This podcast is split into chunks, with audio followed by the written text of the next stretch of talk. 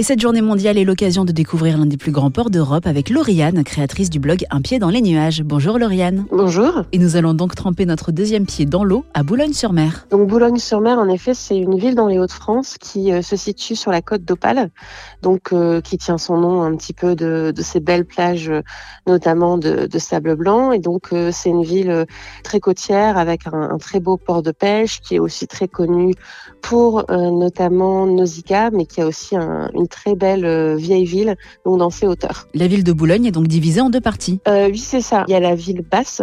Durant la Deuxième Guerre mondiale, des bombardements ont euh, détruit la ville de Boulogne-sur-Mer en partie.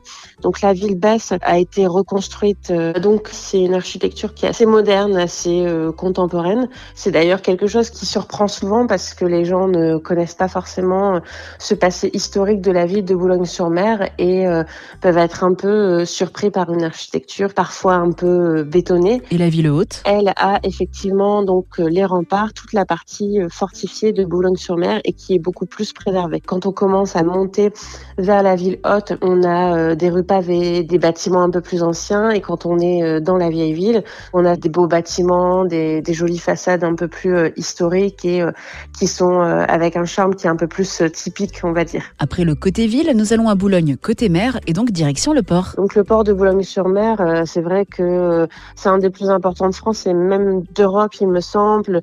Il y a vraiment une activité de pêche qui est encore très très présente. Le port, j'aime bien le visiter le matin. On voit beaucoup de mouettes, de goélands, tous les petits bateaux. C'est très typique et euh, il y a aussi pas mal de petits street art qu'on peut découvrir qui euh, montrent euh, des femmes de pêcheurs dans des tenues traditionnelles ou des pêcheurs et d'autres symboles comme ça. Et en se baladant jusqu'au bout du port, on arrive à Nausicaa. Nausicaa, c'est un très très grand aquarium, donc qui va vraiment sensibiliser à l'importance de la vie sous-marine, des animaux marins. Donc euh, c'est vrai que c'est un beau, un beau centre national quand même. Merci beaucoup Lauriane. Vous nous rappelez l'adresse de votre blog Mon blog c'est un pied dans les nuages.com. Et la semaine prochaine, nous découvrirons un lieu qui s'appelle le Paradis.